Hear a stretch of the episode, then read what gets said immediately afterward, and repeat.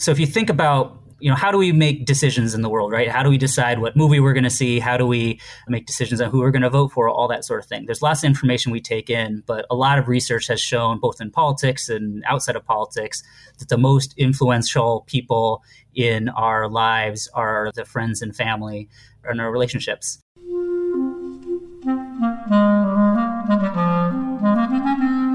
Hello this is the great battlefield podcast I'm Nathaniel G. Pearlman. A great political battle is being fought right now between progressives and the forces of reaction on the other side. This show is about the political entrepreneurs and other progressive leaders who are finding new or improved ways to fight.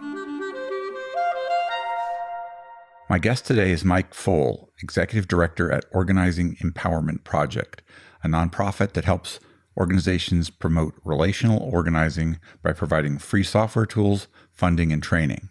I wanted to catch up with Mike to see how he was doing in the couple of years since we last talked.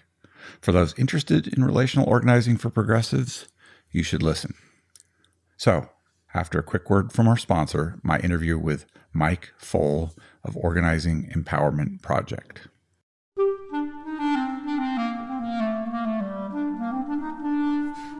Check out the large, detailed, and high quality political data graphic posters from Timeplots. Our visual history of the American presidency, for example, lets you see the Clinton, Bush, Obama, and Trump presidencies in full context. Timeplots library includes visual histories of the United States House, the United States Senate, the Supreme Court, and the Democratic and Republican parties. Find them all at www.timeplots.com. Use the code BATTLEFIELD for a discount.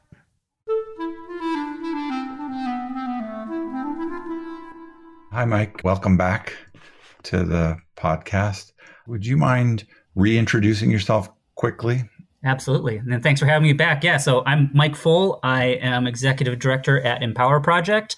We're a nonprofit that specializes in relational organizing and trying to leverage the power of relational organizing to enact change. We talked pretty extensively back in 2021. So that's recent, but a lot of political time ago. So I commend people who, might just be getting to know you to listen to that maybe first. But I wanted to catch up with you and see what's been happening at Organizing Empowerment Project since we talked. A lot has certainly happened over the last couple years here it has been quite the whirlwind. So we've continued to, to push relational organizing, and it might be a helpful refresher for those who don't want to uh, do the homework of, of listening to the last episode. So we do relational organizing, which is basically getting people to talk to their friends and family about important issues, about registering to vote, about who to vote for in the election, whatever it may be, but leveraging the power of personal relationships to enact change. It's kind of what we're all about since we last spoke, we have used relational organizing in a bunch of new contexts. So we did a bunch of work around trying to use relational organizing to get COVID vaccine access for people. So for those who remember in the early days of, of the vaccine rollout, it was obviously life saving and important.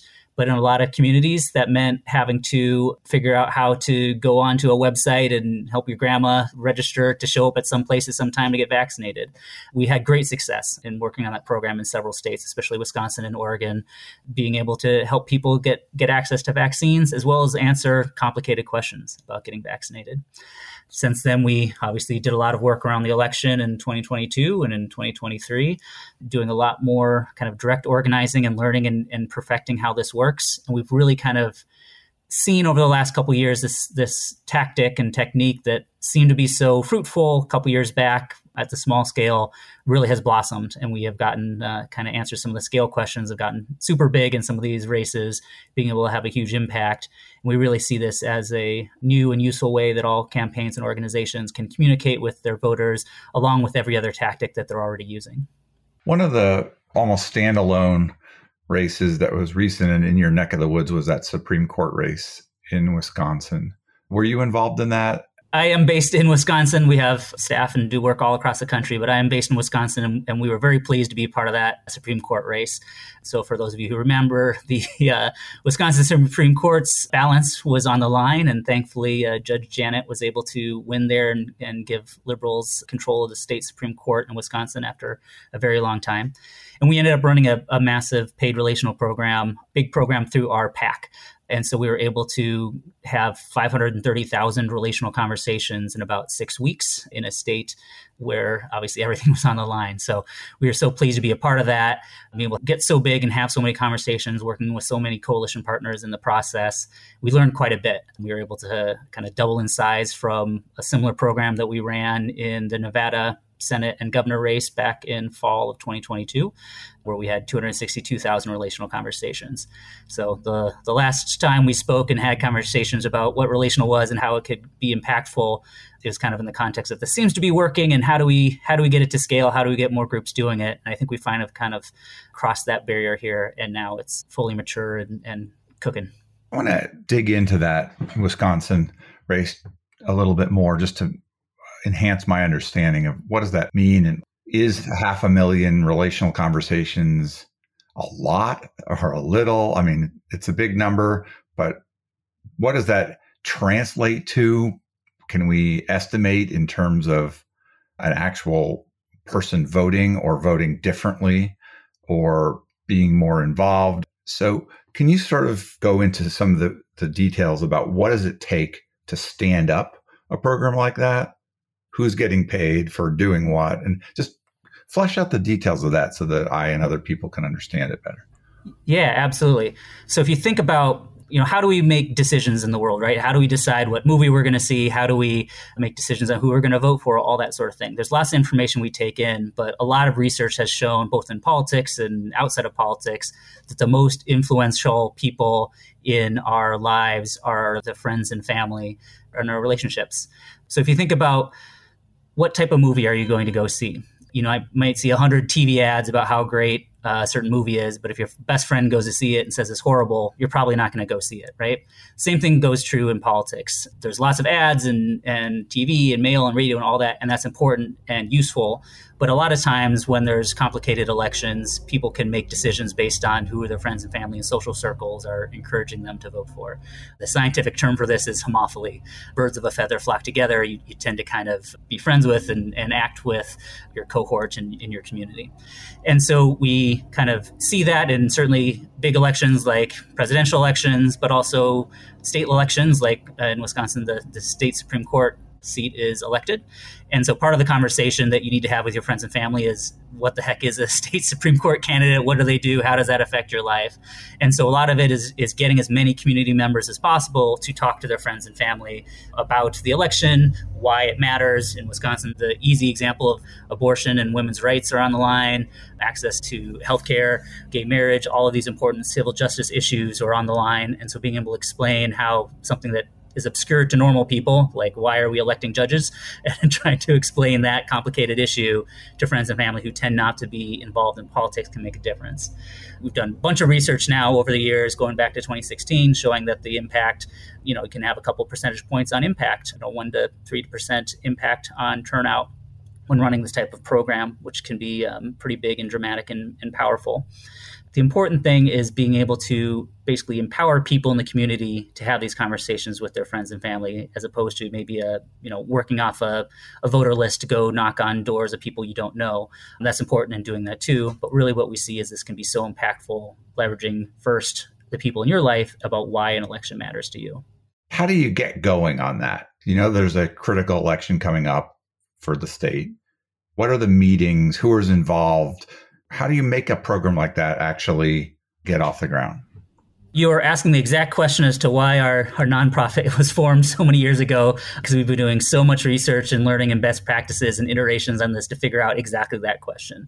There's a bunch of different ways to do this type of organizing. And we've really tried to hone in on what works and what didn't, and continuing to learn. That's why we were able to double in size from our Nevada program to our Wisconsin program, is because we just got more efficient and better and we're able to implement those best practices. What this looks like to implement is basically you can you know have an organization like our organization gets field organizers just like anybody else running a field program, and they recruit members of the community to start building lists of their friends and family and have multiple conversations throughout the cycle.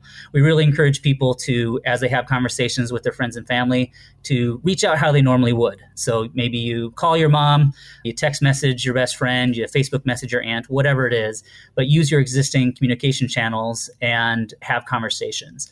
Now, when I say have conversations, that doesn't mean memorize six bullet points and shout them at somebody until they agree with you, right? Like that. Unsurprisingly, research shows that is not effective.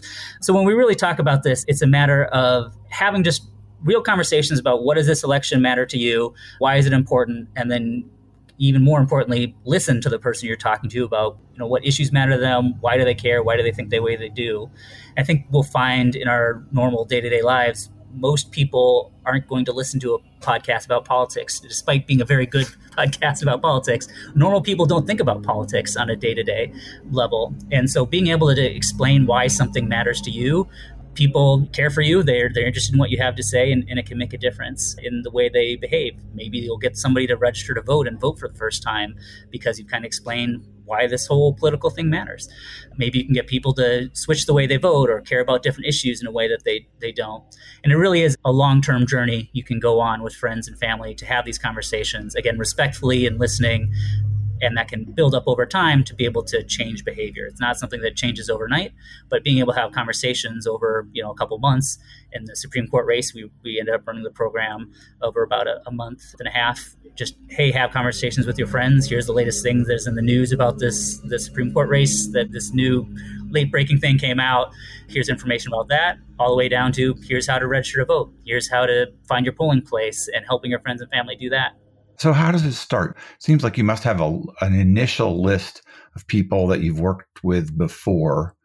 Do you start with that a list like that? How does the empower app that i know you have fit into that? Do you start with that in that app and do you share with these initial people that technology or are you working outside of it to some degree? Yeah, and it, it really is devils in the details of how to make this work or not work. So we kind of talk about moving people through the funnel is the best way to think about this. So the first phase is certainly recruitment. There's a bunch of different ways to recruit people into relational programs. We work with hundreds of nonprofit organizations supporting their relational work. So they have existing activists and members that they can certainly start with there.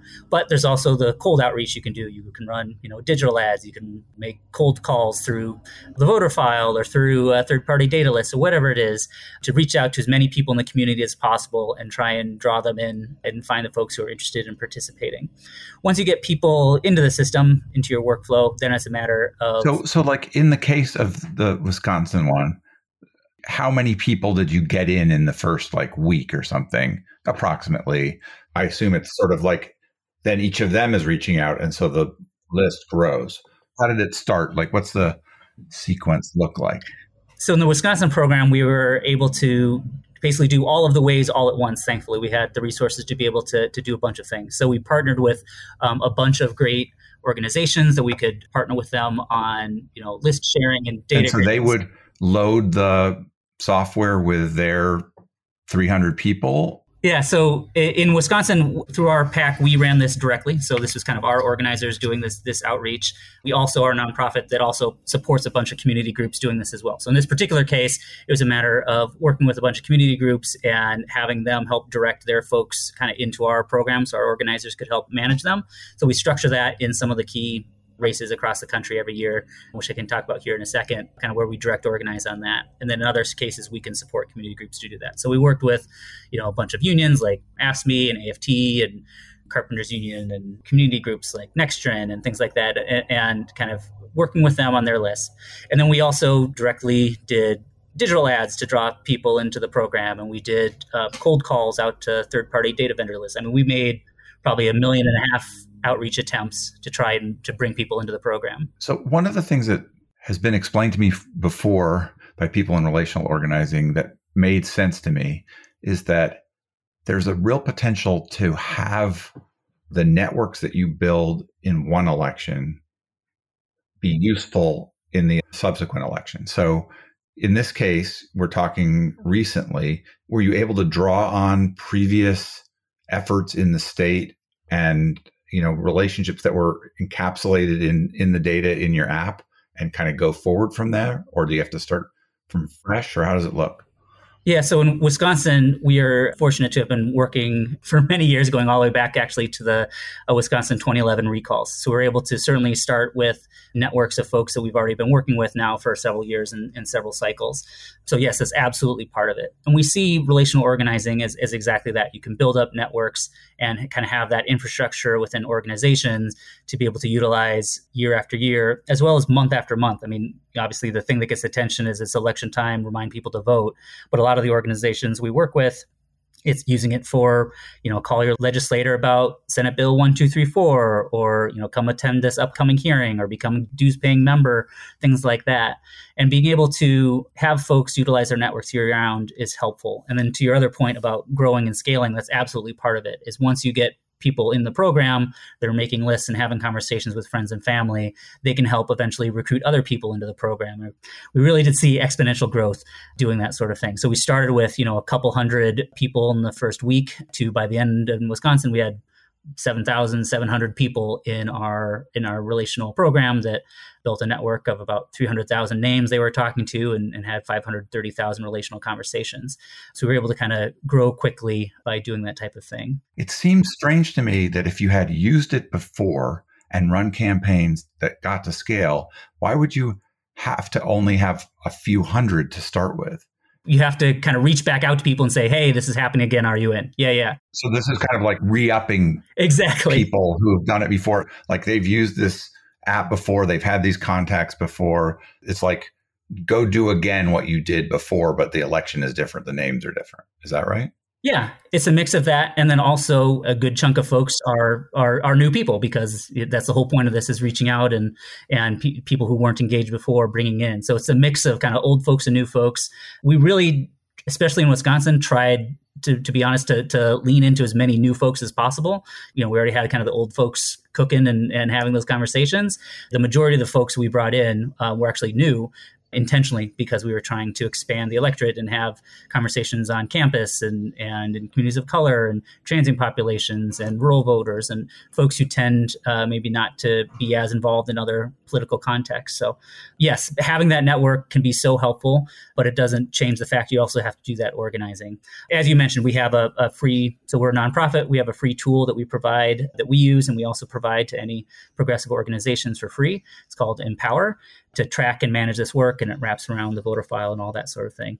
And so, yes, we can kind of track folks that we're working with and how things have been going. But we really say that it's, it's 20% technology, 80% field to run this type of, of relational organizing program. As much as I wish it was download an app, click a button, automatically win, that isn't the case. It takes actual organizing. And so, having those organizers do outreach, kind of re engaging people who maybe haven't been engaged, can be important and then growing over time. If there were 300,000 people, just taking this example, to illustrate 300,000 plus people who you reached out to. And did you say something like 1 to 3% lift sort of in the turnout and so on with respect to that group of people? We're talking about maybe 3,000 more votes because of those contacts or 3,000 to 9,000. How would I think about like the impact of having one and a half relational conversations or two with a subset of the state population that size. We're still waiting for the voter file data to come back for analysis. So I, I don't know the specific uh, impact on Wisconsin and, and what this ends up looking like. You know, overall, in previous experience that we've we've done, previous experiments have been kind of showing that range of a couple percentage points. Potentially, these types of programs can absolutely be generating you know thousands of votes and engaging people. We've seen it as very effective over time, and, and that's why we're we work so hard as an organization to try and promote relational organizing. So so organizations and campaigns can can use this as a useful tactic, certainly. How many people voted in that, and what was the margin in that election? The Wisconsin Supreme Court race really exploded at the end. The liberal justice ended up winning by 11 points, which is, for those of you who know Wisconsin politics, is very, very unusual. Usually, it's a candidate, you know, wins by half a percent. You know, it's every election's either won or lost by 20,000 votes in Wisconsin. So it ended up being uh, very lopsided, which was rare and boy, I hope that was a sign for for things to come. But I think it will continue to be a very close state in the future. but we were certainly proud to be a part of that win. But there was also many, many groups doing a lot of great works in the state. Like I, I can't take credit for, for, for that as much as as it might be fun to do. It was it was a bunch of groups working all in the same direction to be able to get a win that big. That's for sure. Yeah, your organization has built training and technology and programs and has a PAC. There's a lot going on there to run relational campaigns. When we first had a conversation about this, you talked about what it took to raise money for your nonprofit, what it took to find good people to write the software and rewrite the software. What has been sort of the path for the nonprofit to get it to the point where you can get involved in these big races with this tech and other people running the programs and doing the trainings and so on? Yeah, it has been a very long journey here over the last, I mean, 10 years at this point, right? Um, it starts with a lot of luck, to be honest, to be able to, to start a nonprofit and be able to be successful in that front uh, and be able to scale up as we have. So certainly a lot of luck. And, you know, a lot of that luck comes with being able to, to bring in great people along the way that can help support us and funders that are willing to, to take some risks early on before you have the research showing that. It sounds like you kind of made your own luck there, took advantage of some good fortune, but a lot of work. Well, appreciate that. Yeah, I mean, we, we tried to do all the work we could to be ready to capture the luck when it comes along. How about that? We started this journey basically with some organizations and funders that seemed to say, like, hey, this seems to be working. What do we need to do to make it better? So we kind of founded this nonprofit to try and address whatever barriers we could see that was preventing groups from doing this type of organizing. And we kind of identified three things. One was the technology. There wasn't a great way to track and manage this work as you mentioned, uh, we had some initial technology. We had we brought in some amazing uh, engineers and folks to help us rebuild and, and improve, and we've been constantly iterating on that. And we give it away for free to to nonprofits and make it incredibly affordable for candidates as well. So um, over the years, we've been able to support thousands of organizations at this point running this uh, over the last decade. The other thing that we saw uh, lacking in the space was training, and so we got we brought in some great training teams, did a whole bunch of research to constantly iterate and learn best practices. And what we do is we provide free coaching to any organization that wants to do this type of work, and we can train the directors on how do you write plans to do this type of work to to train the organizers on how do they implement this and be successful the other thing that we identified was lack of funding. And so we worked with funders to be able to provide grants to smaller community groups so they can hire a field staffer to start this work earlier in the cycle than they otherwise would have, and then can go and be successful. That worked. Um, at this point, we trained 82,000 people from over a thousand organizations. Again, we ran these massive programs ourselves directly um, as well, because that was the last thing we saw last cycle was there were some states and some programs where, the, where we really felt like to incubate relational long term, we needed to come in and kind of directly fill some gaps ourselves in working with donor tables and community groups so we can kind of get things stood up and then pass along the capacity that we built to the local groups on the ground to be successful. The process of doing all of that has been as I'm sure some some of your listeners may also be running organizations, it is it is tiring. It is difficult. There are many bumps in the road trying to to navigate everything. Many times things don't work out, and you have to quickly be able to evaluate what doesn't work, pivot, learn from it, and move on. All while trying to fundraise and close gaps and all that. It's hard. What have been the biggest challenges of late since we last talked? Like, is it recruitment and retention of good people? Is it finding money? Is it tech snafus? What's been difficult? Well, as an executive director, all I ever do is deal deal with the fires, right? Everybody else gets to do the fun part. As soon as some part of the organization or some issue comes up, I get to figure out how to, to fix it and then move on to the next thing. Yeah, I mean, we've faced a lot of challenges. I mean, so this entire structure of our program initially was doing relational organizing in person. It, this whole thing started with, hey, get a bunch of people into a, a church basement or community hall or whatever, build lists on paper and pencil, and and let's have conversations and then COVID hit, and suddenly organizing in person wasn't uh, wasn't an option, and we were able to thankfully very quickly pivot to make this a way to do you know over Zoom and and virtually and things like that. The fortunate thing is it turned out that ended up being even more efficient and faster and all that to be able to to do, and, and obviously many organizations dealt with COVID. The other obstacles we've had to try and figure out how to overcome has been funding is always an issue for every organization, uh, and trying to figure out how to best allocate. All right, what do we need to be doing to to uh, fund community groups. Uh, what do we need to do to try and help uh, staff up? There's always an increase in demand as we've been so successful uh, in trying to figure out how to balance the demand from the community groups and, and capacity issues of what states we need to be trying to run program in with the resources available. So, but we've been able, thankfully, to to stay on top of things, and I think be able to be in a stable position thanks to some great funders and a whole bunch of groups and, and staff that have been really supportive. So, we've been able to navigate the challenges here and be able to find some success for sure. There are multiple different ways that a campaign or organization could engage with relational organizing right now. There are consultants out there, including consultants who have their own tools that they've built. There's you folks. There are software companies that have built relational organizing tools that are kind of off the shelf, and you have to spin up your own staff to manage them and make them useful. How would you compare for someone who is trying to make a decision about which way to go, those different options? Because you can't handle all the relational organizing that ought to take place for our side across the country. What what are the pluses and minuses in your mind of different ways to go? Well, I mean, I would say we're we're trying to handle it all. So we're trying to do what we can, and and have, have been pushing as much as we can. The first step is again, if, if anybody's listening here and is uh, either you know runs an organization or involved in an organization or even volunteers for an organization, if you're not adding relational organizing to your toolkit of different programs you're running, like make that call today. Reach out to somebody and start adding it. Absolutely. As you mentioned, there's different structures out there, right? So there are consultants that you can hire to run and manage your program. There's different software tools and things that you can purchase at this point now to to try and track and manage your programs. The way we've kind of positioned ourselves in the space is we're the nonprofit doing this type of thing, so we can give everything away for free. You know, has its pros and cons like anything else. Uh, the con is I don't get to buy a yacht, I suppose. I don't think anyone in the relational game is buying yachts, but this is true. This is very true. Political tech is very niche, I'll tell you that. The way we go about our business here is, is we judge our success on our wins and losses. We're not trying to judge things on profits or big splashy things. We're really trying to figure out are we doing what it takes to be winning in given areas? And that's caused us to have to throw things out and restart several times, both on the technology side, on the training side. It's allowed us to be more flexible. And so I would say, you know, groups that are interested in, in long term organizing and, and long term impact, um, we would love to be chatting with them. We're maybe not always the best fit of, for somebody who wants to spin up something two weeks before election day and, and see what happens. We really want to try and be building long term infrastructure because we feel like that's what it's going to take to win.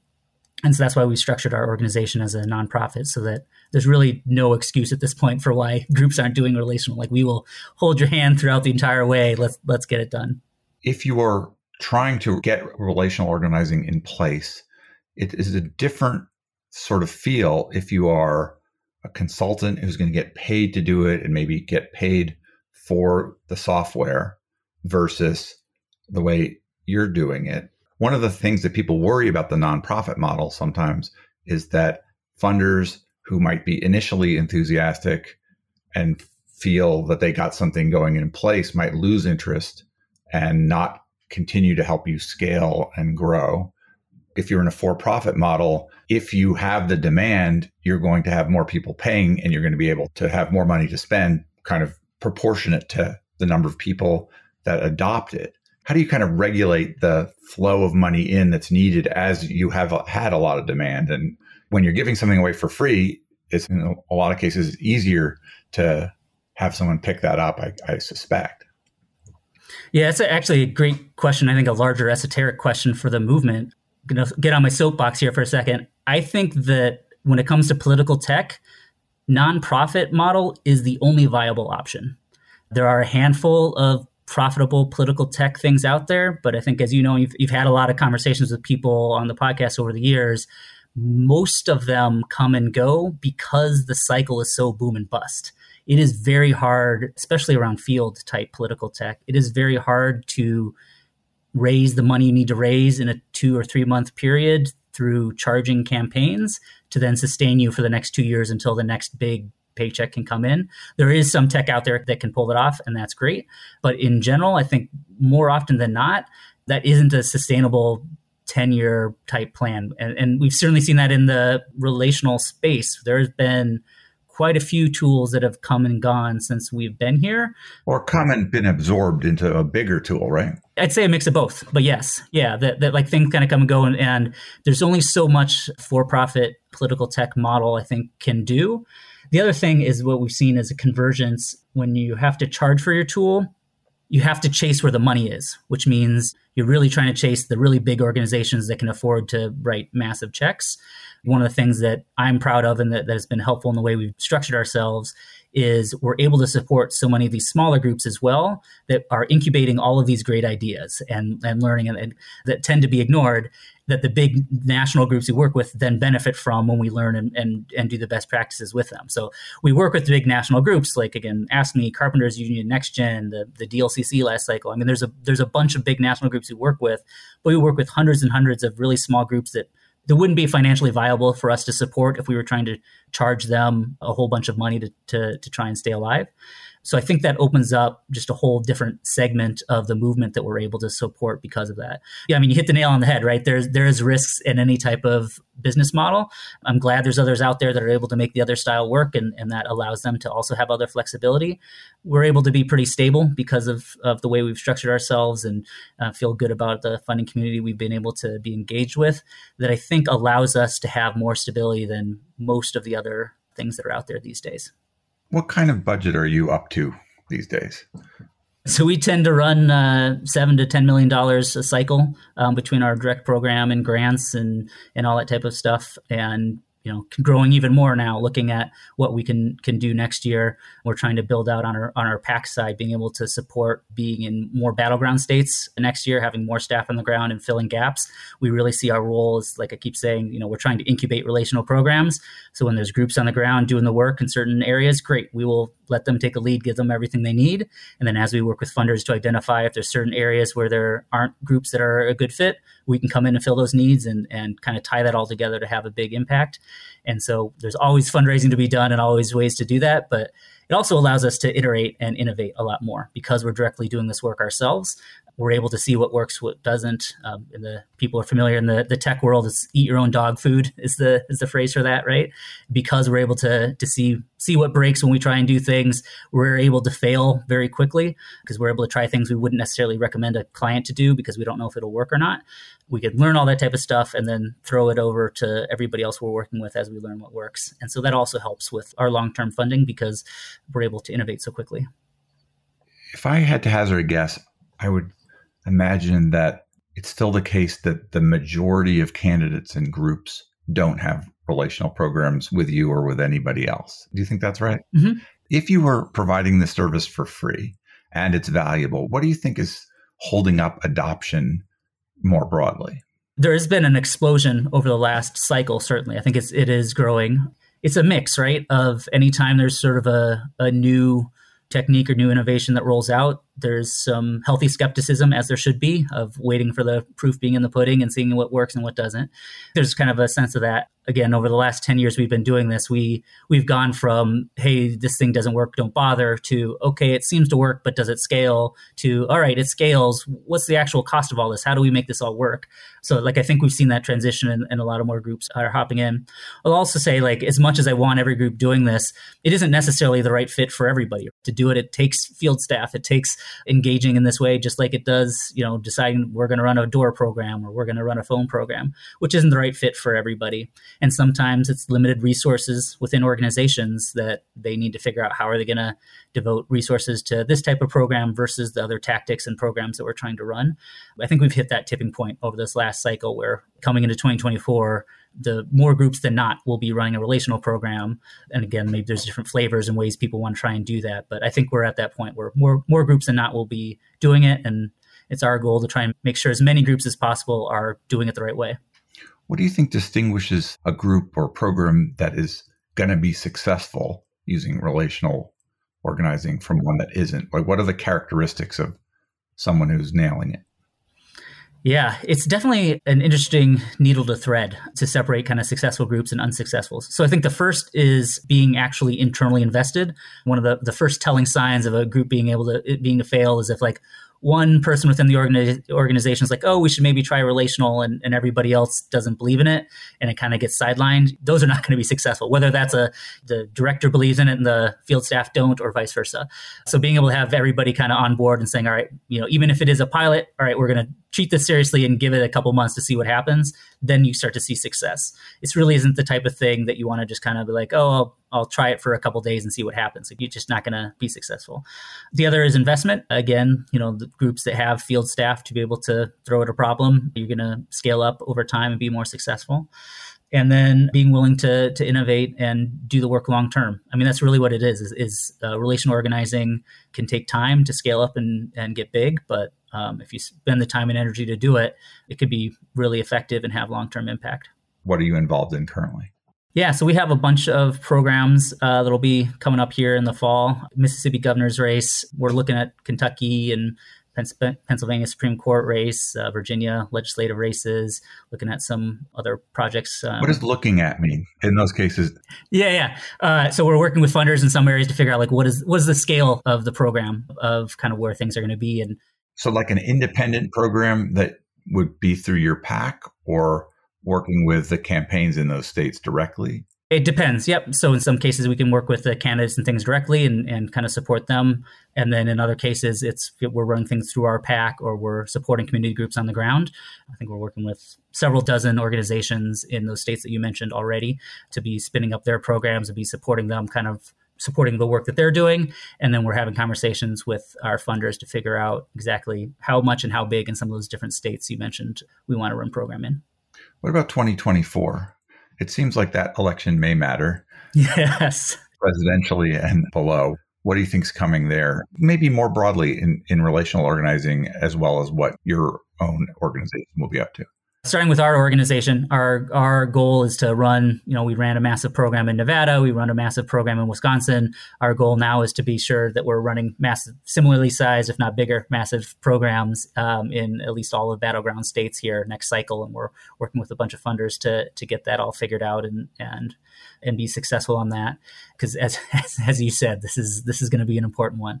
Part of our 2024 plan is learning as much as we can still uh, between now and then. So seeing certainly elections this fall and next spring as opportunities to do that and grow and build up that network that we can then engage next fall.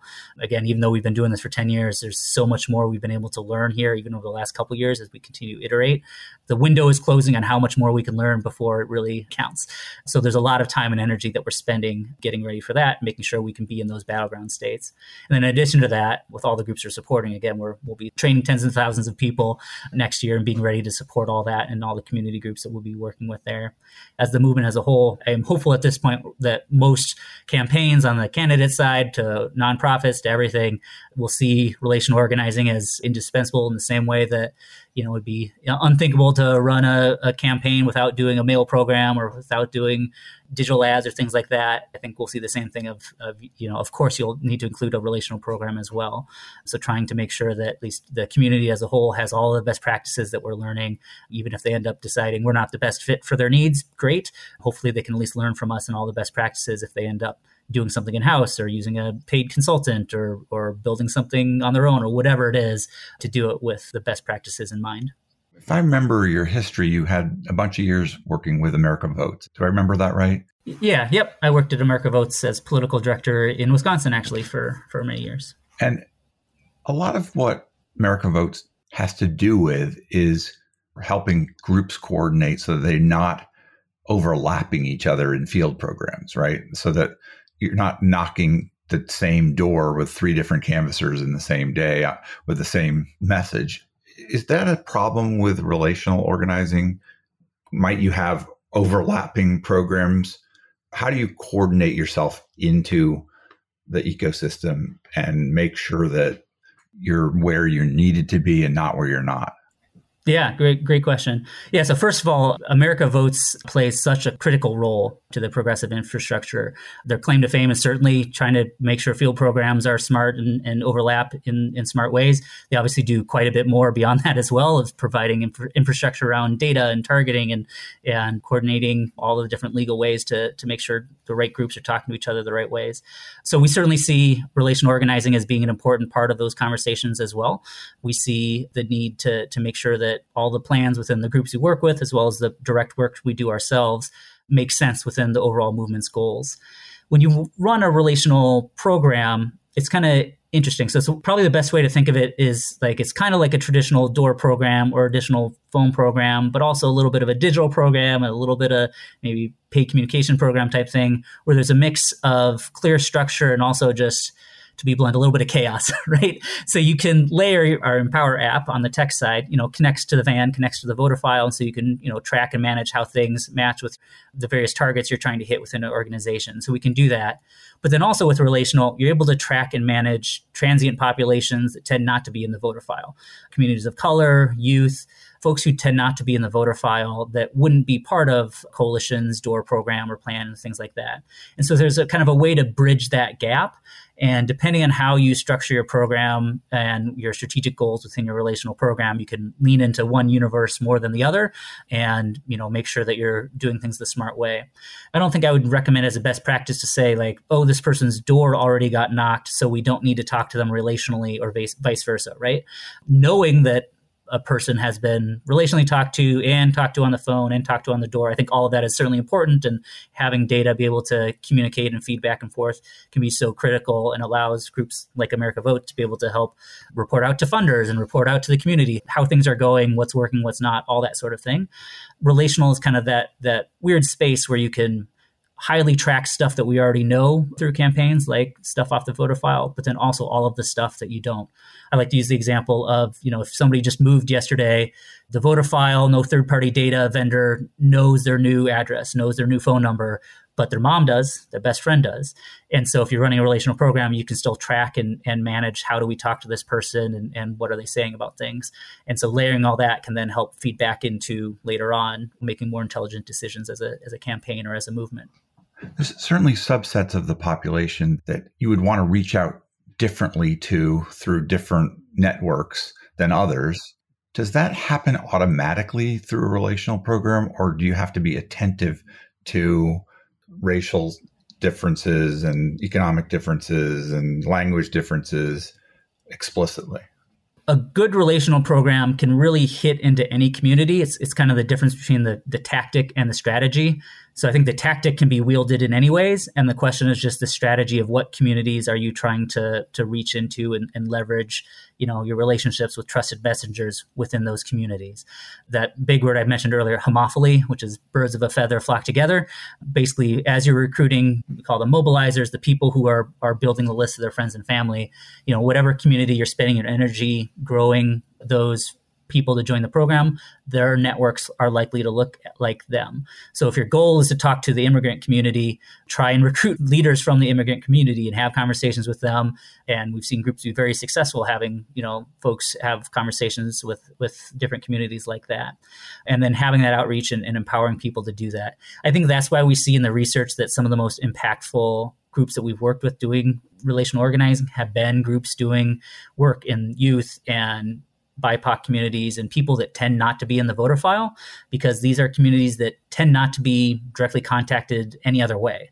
They're not getting a direct mail piece addressed to them, they're not getting phone calls direct to them, and this is kind of the first time they're having a direct conversation with them. And you can layer that on the complete opposite, right? Of people who maybe are being talked to 50 other different ways from 50 other campaigns, all pulling them different directions, and having your mom or your best friend pull you aside and say, hey, here's what the truth is, here's what you need to know, can be so impactful that way as well.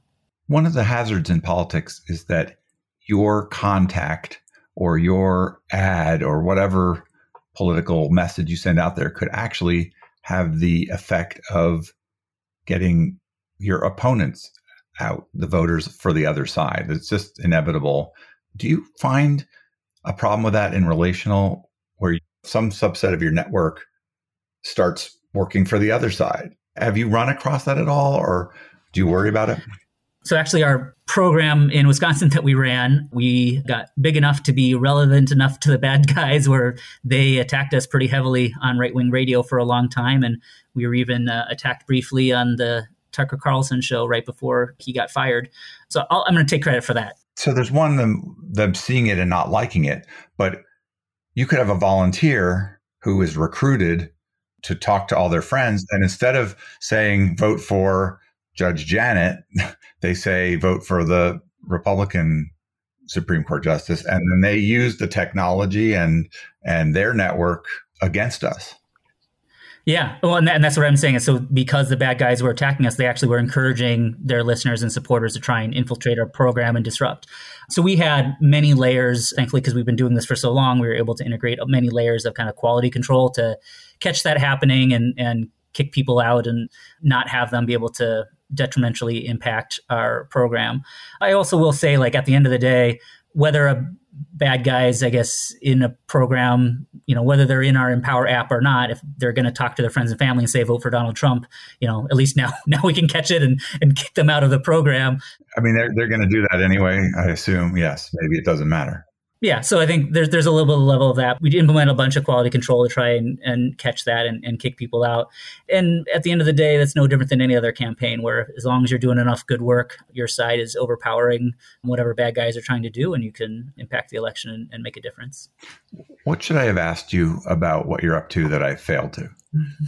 Yeah, I touched on it a little bit, but just just to really dig in a little bit more, you know, there's a lot of folks that are focusing in the movement here eh, since we last spoke, actually, around equity and inclusion and trying to figure out what structural changes maybe within the progressive movement we need to do to make sure we're lifting up different voices and different communities that tend to be left out.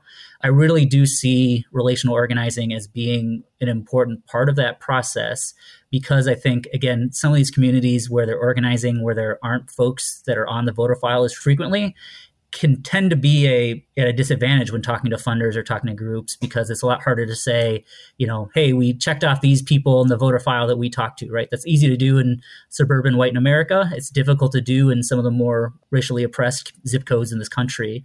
And so it becomes hard for these organizations to feel like they're on equal footing when talking to funders or talking in the press or things like that. They have to, in some ways, kind of sidestep how we evaluate program as a progressive community because they're being discounted because things aren't initially in the voter file.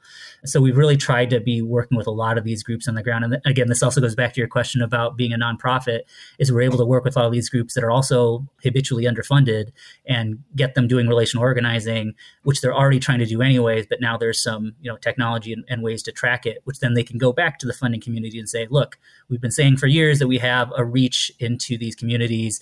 When we say community organizing, look at us. We're talking to tens of thousands of people that aren't on the voter file, but we can track what they're doing using relational. And we've really seen that successful with many of them to be able to try and help make the case as to why they should be funded, as well as properly gauge the impact that they're actually having in these communities. So I think just overall, as, as the progressive movement is evaluating how do we address structural issues and equity issues I think this is one of the many, many, many things that, that could, could be done that need to be done to try and address that. Well, I appreciate you taking the time to talk to me about this right now. Anything else you want to say? No, thank you so much, and good luck to us all next year. Definitely.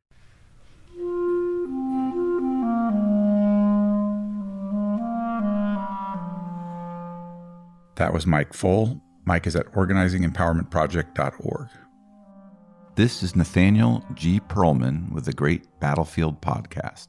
You can find us at greatbattlefield.com or by searching for Great Battlefield in places where podcasts are found. The Great Battlefield is now part of the Democracy Group Podcast Network. Visit democracygroup.org to learn more about other podcasts that cover democracy and civic engagement. You can also help me by leaving comments and good ratings on Apple Podcasts or elsewhere, and by sending me suggestions for great guests to npearlman at gmail.com.